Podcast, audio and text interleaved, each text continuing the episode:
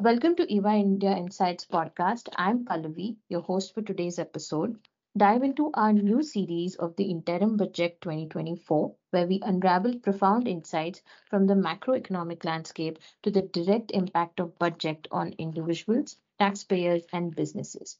Joining us is Rajnish Gupta, EY India partner of Tax and Economic Policy Group, he comes with over 30 years of expertise in shaping public policy across diverse industries like energy, natural resources, telecom, IT, automobiles, and education.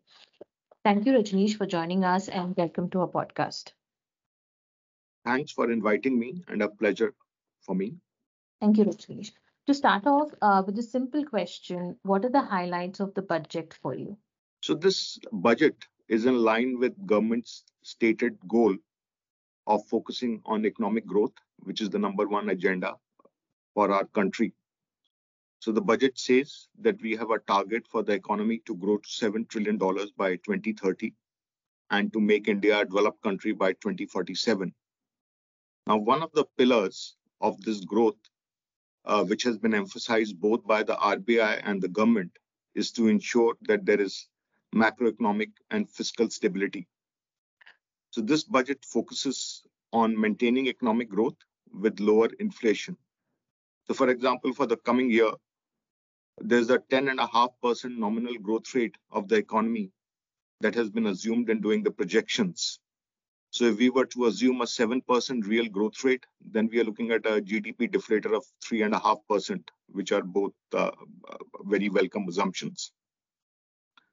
They are also looking at continuing the process of reducing the fiscal deficit, which is projected at 5.1% for the coming year in 24-25. Now, this is really good because it safeguards India from future economic shocks. It will also ensure that the inflation stays low and that more savings are available for private investment and the government doesn't take the bulk of the savings away the revenue and the expenditure estimates which the government has done, they are based on the trends which we have seen in the past few budgets. So they have not been aggressive in their revenue estimates. The tax buoyancy, for example, is projected at 1.09 for 24-25 against an achievement of uh, 1.4 in the year that has gone by. So they are quite conservative. There continues to be a focus on spending on infrastructure which has been one of the major drivers of the growth for the Indian economy, along with private investments which are flowing into the real estate sector. So the instruments of growth have been maintained. They've also avoided large scale spending on freebies, especially given that this is an election year. And lastly, by not tinkering with the taxes and in the way the government spends its money, what the budget is signaling is it signals stability, it signals predictability, and it signals continuity. So that I would say are the main takeaways that I have from the budget. Thank you, Rajnish, for highlighting the uh, budget highlights. Uh, now, shifting the gears towards the manufacturing sector, government has been pushing manufacturing in India and for India to be Atmanirbhar. How does this budget build upon this policy objective? Yeah, so uh, one of the things that uh, stood out for me is the focus that the government continues to have on manufacturing and becoming Atmanirbhar.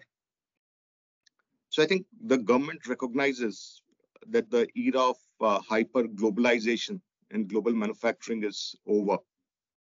And uh, they also recognize that the integration of global supply chains which has taken place in the last few decades is there to stay.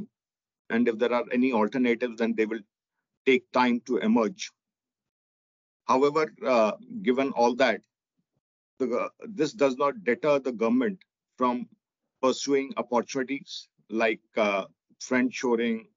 And then there is the focus on transportation and logistics cost on bringing them down and bringing them down to a level which makes the final prices of our products competitive.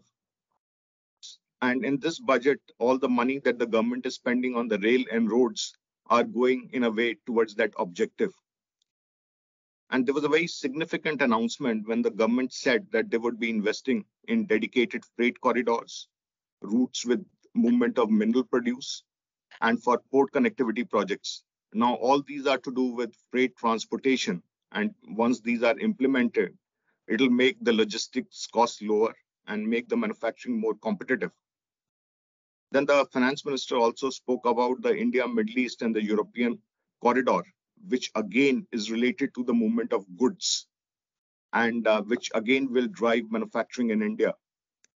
And then uh, the FM also talked about the bilateral investment agreements, and she did not talk about FTAs.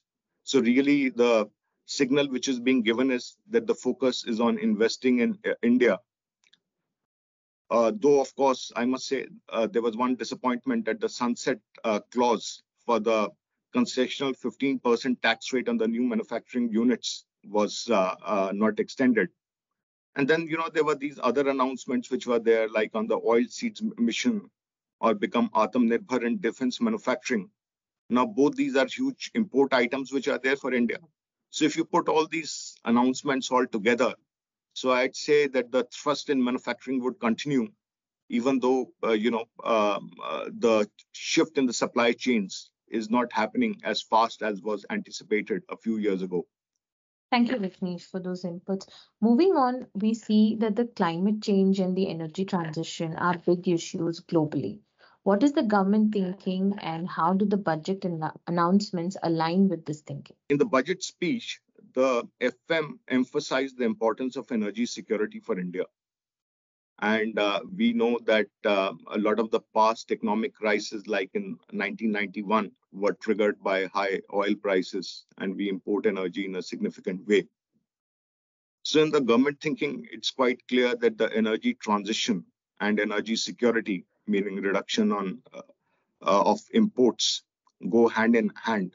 And energy transition, in a way, is a tool for uh, increasing India's energy independence. She also emphasized that the commitment to becoming net zero by 2070 stays. Now, while the government is uh, committed to all this, I think what they really have to balance is the pace at which decarbonization happens.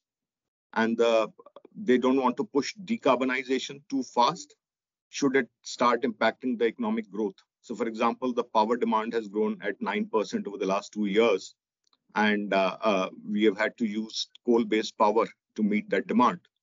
Now, there is pressure which is there from the advanced economies and institutions to reduce the usage of fossil fuels. And there are new instruments like the carbon border adjustment mechanism, which forces the timeline.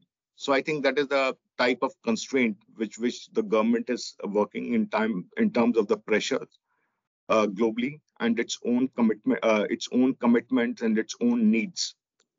So I think all these announcements which are there, for example, the focus on rooftop solar, promoting biofuels, or investments in go, uh, in coal gasification and liquefaction capacity, all point towards one India becoming a more greener economy, which is there, and we become green by using domestic resources and reducing the import of energy.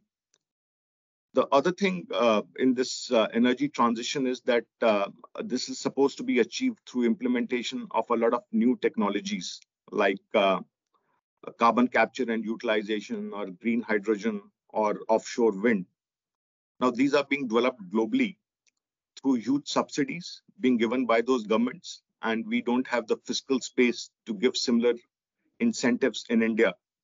However, the government, by announcing that there would be viability gap funding for uh, one gigawatt of offshore wind is basically signaling that uh, we'll try to be in the game and push these technologies to the extent that the fiscal uh, um, uh, space in India allows it to do that. And uh, lastly, on this, I suspect, though this has not been explicitly stated in the budget, that there may be changes in the FAME scheme. One, the allocation is lowered by about nearly 2,000 crores. And then the focus will move towards charging infrastructure and e-buses rather than uh, subsidies for individual consumers. Thank you, Rizvi. Lastly, is there any particular statement in the interim budget 2024 related to the future intention that caught your attention? There were two uh, comments which the FM made in the budget speech, uh, which were very interesting.